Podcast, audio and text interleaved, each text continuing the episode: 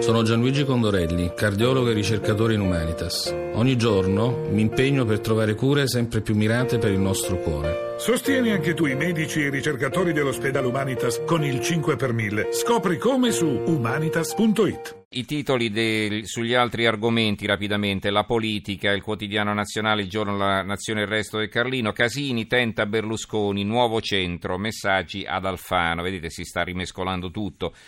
Il giornale Berlusconi basta rancore e riapre agli alfagnani, auta auta NCD scelga o noi o la sinistra. E poi, ma la Meloni a sorpresa, pronta a votare Grillo, l'endorsement sul ballottaggio a Roma. Beh, insomma, è un po' forzato il titolo, non è che è pronta a votare Grillo. Voterebbe Grillo nel caso in cui nessuno del centrodestra andasse al ballottaggio. Dice pur di non votare Giachetti, voterebbe Grillo. Comunque, Grillo è la, la Virginia Raggi. Eh, il sondaggio di Mannheimer, fuga dalla politica, 56 italiani su 100 non ne possono più e di questo non ci meravigliamo. Libero, non esiste centrodestra senza Salvini e la Melloni, dice Francesco Squillante, a fianco risponde Maurizio Belpietro, ma vincono solo se stanno assieme a Berlusconi, quindi un, così, un dibattito aperto sulle colonne di Libero. E poi via col centro invece che via col vento, il Cavaliere strizza l'occhio ad Alfano. Poi c'è un'intervista a Giorgia Meloni che fa un appello a Silvio, uniti per riprendere Roma e buttare giù Renzi. Il tempo Berlusconi riparte da Alfano, ritorno di fiamma, è il titolo che ha due colonne qui in prima pagina in alto, sotto la testata. La Sicilia, eh, Berlusconi, Alfano deve decidere eh, se stare con noi o con la sinistra, Angelino è pronto al dialogo, il cava a Palermo cena coi sostenitori. L'opinione, il frettoloso parricidio di Matteo Salvini, un articolo di Arturo Diagonale che dice se le gatte frettolose fanno i gattini ciechi, i parricidi frettolosi rendono ciechi quelli che li compiono. L'esempio di Gianfranco Fini non sembra aver insegnato nulla a Matteo Salvini, che come l'ex presidente della Camera dei Deputati ai tempi della spaccatura del PDL sembra convinto di aver rottamato una volta per tutte Silvio Berlusconi, ma che nei fatti si è limitato a trasformare un padre nobile ancora legato al compito di federare le diverse anime del centrodestra nato nel 94 in un concorrente destinato a mettergli contro quella grande area moderata di cui il leader leghista non può fare a meno se vuole diventare il capo dell'alternativa al regime renziano. I titoli invece eh, sulle trivelle, l'avvenire. Sulle trivelle la bussola e la laudato sì, consiglio della CEI, i vescovi, Galantino, ci sia un dibattito serio. E la cosa, insomma, non gli pare vero al ehm, manifesto Vescovi per il sì, PD monta la protesta, eh, referendum anti-Trivelle, ci apre anche il fatto quotidiano, i vescovi trivellano Renzi, colpa dell'astensione indicata dai Dem, discuterne con attenzione. Richiamo della CEI all'enciclica ambientale di Bergoglio in vista del 17 aprile, il presidente della Puglia Emiliano non rispetto l'ordine del partito. E poi abbiamo Trivellacchiani, il titolo dell'articolo di fondo di Marco Travaglio. Brutta bestia il web che tutto ricorda e nulla distrugge, a parte le reputazioni di qualcuno, si capisce. Ieri impazzava un tweet del 21 gennaio 2012, 50 mesi fa tondi tondi. Diceva così: Oggi a Monopoli ho partecipato alla manifestazione per la difesa del mare Adriatico dai rischi delle trivellazioni. Avvincente la firma Deborah Serracchiani. La frangetta più sbarazzina del PD aveva appena sfilato col governatore di Sel Nichi Vendola, col leader dei Verdi Angelo Bonelli e con, tu, con alcuni europarlamentari, tutti no triv sfegatati. Da quel movimento è nato il referendum promosso da nove regioni, sette targato PD e fissato per il 17 aprile.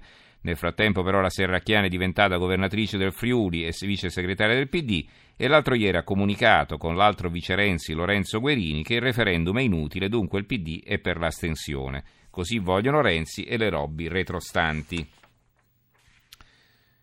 Ehm, c'era un titolo anche qui, però anche sul Fatto Quotidiano, sulla politica, Salvini Meloni, tutti contro Matteo, per batterlo votiamo pure Movimento 5 Stelle. Dicevo eh, della, dell'unità, Trivelle il referendum tra sì e no ed astensione, la CEI serve il confronto, Prodi, se dovessi votare direi no, è un suicidio. Quindi lui è per il no a questo referendum, non per il sì. La Gazzetta del Mezzogiorno, Trivelle, strappo di Emiliano, disobbedirò a Renzi se al referendum ci imporrà l'astensione, Monsignor Santoro, le piattaforme petrolifere, un attacco al territorio. E eh, il Gazzettino di Venezia, Trivelle, i vescovi in campo, la CEI interviene, i cattolici riflettano. È arrivata la stampa nel frattempo, eh, il titolo di apertura ve l'avevo detto, Battaglia Bruxelles, preso Salà, il fondo è di Domenico Quirico, il titolo è Gli assassini sono dentro le nostre città e si interroga eh, su eh, Molenbeek. Non a Racco, a Mossul ritroviamo di colpo la sua orma, ma in Belgio, nel quartiere di Molenbeek, con le sue casette basse e linde, il grande paese di biancheria stesa a asciugare un'aria di sonnolenta normalità borghese, setacciato e risetacciato dalle forze di sicurezza, la culla del malefico ordine terroristico. Qualche titolo in ordine sparso su altri argomenti. Dalla Gazzetta Mezzogiorno leggiamo della visita dell'ex ministro degli esteri Terzi a Bari, Marò, ora basta, la politica italiana ha fatto troppo poco. Eh, ora basta chi lo dice però, perché non è che domani la politica italiana si sveglia.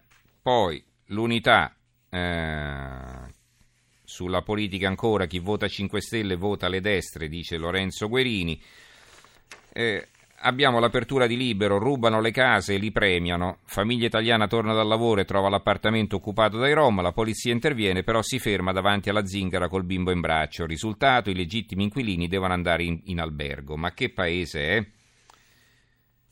Sulla eh, sul giornale leggiamo quest'altro titolo a centro pagina. Accuse vaghe, poche prove. Il Rubiter non sta in piedi. Il GIP boccia l'impianto e minaccia di far saltare tutto. L'imputazione deve essere riformulata. L'apertura del Sole 24 Ore, Banca Popolare di Milano, Banco Popolare avanti tutta sulla fusione, governo in campo, Padoan, le condizioni della BCE saranno rispettate. Eh, il mattino eh, di Napoli eh, riporta la notizia che avevamo già dato ieri, ma c'è un'intervista questa volta a Clemente Mastella. Mi candido, Sandra è terrorizzata, Mastella vuole fare il sindaco di Benevento, sarà un laboratorio. Accanto c'è un'intervista a eh, Raffaele Cantone, ora via i fannulloni, più trasparenza. Si esprime Cantoni, si riferisce ai casi di Ercolano ed Avellino. E poi sotto una notizia, insomma, che non farà certo piacere agli appassionati del rock e soprattutto dei Pink Floyd. Gilmour, il rock è un paese per ricchi. Sapete di quel concerto a Pompei di, di David Gilmour eh, che il 7, 8, il 7 e l'8 appunto si esibirà all'anfiteatro romano di Pompei? Sapete quanto costerà il biglietto? 345 euro. Messaggero Veneto ancora sulla solita storia, Sappada, duello Serracchiani-Zaia, la Presidente, la legge deve tornare in aula, ne parlerò col Ministro Boschi. Si lamentano in Sardegna perché non ci sono gli aerei per eh, venire in continente, come dicono loro. Nessun posto sul Milano-Cagliari, un buco nero che va da lunedì 21 a sabato 26. Per cinque giorni tutti gli aerei pieni. La via Crucis dei viaggiatori sardi, giorni di passione, tutto esaurito sul Milano-Cagliari. Una notizia che ritroviamo solo sul Corriere dell'Umbria, ma vedrete poi nei prossimi giorni apparirà anche altrove, la finanza in regione, nella regione Umbria, sequestrati i documenti, chissà cosa, vanno, cosa stanno cercando, insomma. E la Guardia di Finanza non molla neanche San Marino, eh, leggiamo su Italia Oggi, schedati tutti i flussi finanziari verso la Repubblica del Titano. Il Corriere Adriatico, i risparmiatori affilano le armi, l'Unione Consumatori pronta ad altre azioni dopo ricorsi contro Banca Marche e si ripresentano appunto gli avvocati con i loro dossier. E poi eh, una, due notizie di ehm, economia di agricoltura dalla Sicilia, eh, due titoli simili sul giornale di Sicilia, agricoltura e pesca, la Sicilia della crisi in piazza contro l'Unione Europea, l'Europa e l'assenza dell'Italia di Lelio Cusumano il commento, mobilitazione, associazioni e coppe penalizzati su olio, tonno, agrumi e pomodori. Sulla Sicilia leggiamo import dal Marocco, l'Europa ci prende a pomodori in faccia, il commissario Hogan gela la Sicilia. Una notizia eh, di quelle strambe, a Pistoia in due chiese tappete rivolti verso la Mecca per le preghiere dei profughi musulmani in chiesa, eh? questo sul quotidiano La Nazione di Firenze.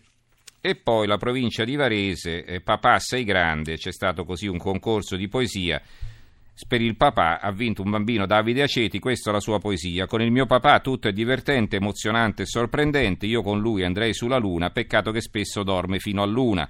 Il mio papà è un gran pigrone, ma soprattutto è un vero tenerone. Lui con me fa tante cose, alcune sono davvero curiose. Ora è giunta l'ora e bene di dirgli che gli voglio tanto bene. Quindi tanti auguri ai papà per il 19 di marzo e eh, chiudiamo salutando i nostri, i nostri, collaboratori in regia Gianni Grimaldi, al tecnico Antoniello Pergentili, Giorgio Allegretti, Carmelo Lazzaro e Giovanni Sperandeo in redazione, linea al giornale radio a Roberto Zampa. Ci risentiamo lunedì. Buon fine settimana a tutti.